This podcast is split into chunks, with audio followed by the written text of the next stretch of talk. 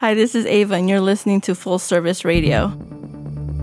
Recorded live from the lobby of the Lion Hotel in Koreatown, Los Angeles, California.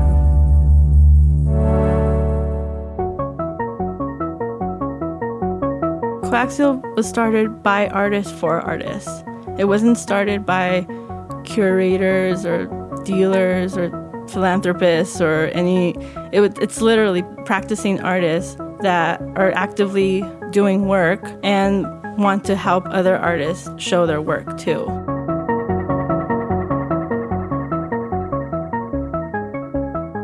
My name is Eva Aguila, and I'm an artist and I run Coaxial Arts Foundation. Coaxial Arts Foundation is a nonprofit dedicated to experimental music, video, and performance art.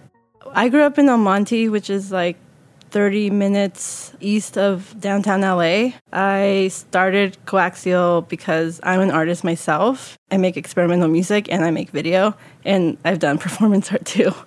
Being at CalArts, it really helped me facilitate and make my own work. And after I graduated, I found myself having a hard time producing some of the work that I wanted to do because I didn't have the facilities I had, where there was like a super shop, camera rentals, and or maybe if you couldn't get a camera rental, maybe a friend that's a student there, could help you out or whatever. It was kind of like a community, and I really enjoyed that. And then I graduated, and then everyone kind of dispersed, or some people stayed in LA, but it just became really difficult to continue making the work that I wanted to do and to have that community. And I thought about going to grad school, but I didn't because, grad school, student loans and all that. And then just started basically producing shows out of my house. I lived in a house with a bunch of other art students. They went to Otis, and it was mostly women, so we called the house women.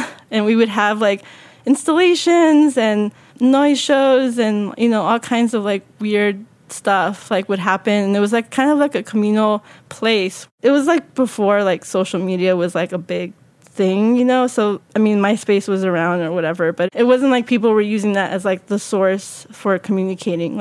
You needed to actually still be in person and go to things or whatever. When I came back to LA, I pretty much had to start over because I had left. A lot had changed. A lot of people had moved on or done different things. Venues and art galleries that I knew about didn't exist anymore. I don't know. I just found myself a little lost, even for someone that grew up here. And I was spending a lot of time writing proposals to other galleries and art venues to let me do the type of events that I wanted to do. And sometimes they would work out and sometimes they wouldn't.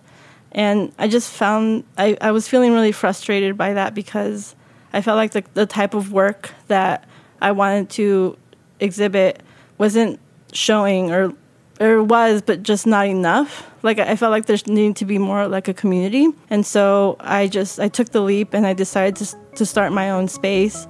And while it was really scary, I just felt like I needed to do it because it was almost well, either this or nothing, or I should just stop making art because this is this sucks.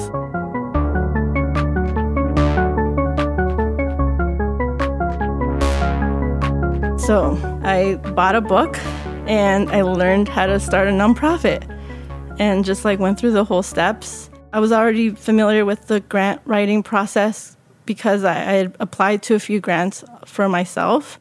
I stopped doing work during that time, essentially, and just focused my energy in helping other people produce their work and also just working day jobs. That's the thing that no one really talks about, is that everyone who's a working artist, not everyone, but a lot of people have day jobs outside of being an artist. Even people that you see on the cover of magazines and getting all the New York Times articles, all of those people have day jobs. No one talks about these things, but it's the reality, and it's because of things student loans and high rents and things like that that prevent people from just focusing on art 100%. We support artists who make experimental video, sound, and performance art, and those categories are very ephemeral. It's not like a painting where you can take it and then sell it like a commodity, like a thing, you know. You can do that with, I guess, video, but it doesn't sell as much as a painting. There isn't a market for things like that, and that doesn't make it less valid.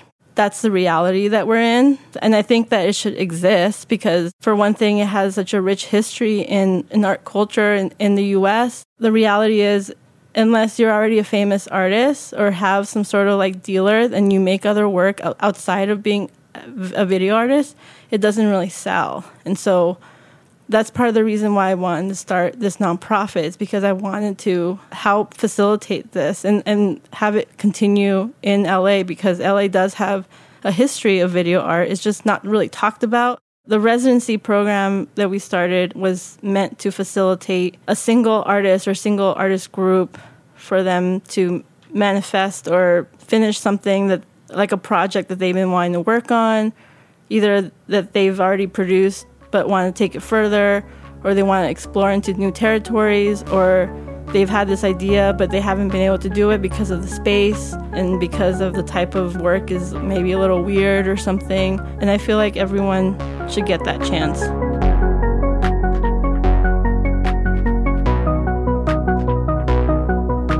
There's been times where I'm there like 3 nights in a row, and then I look around and I'm like, oh my God, like yesterday was a completely set of different people. They're not even the same people that are here right now.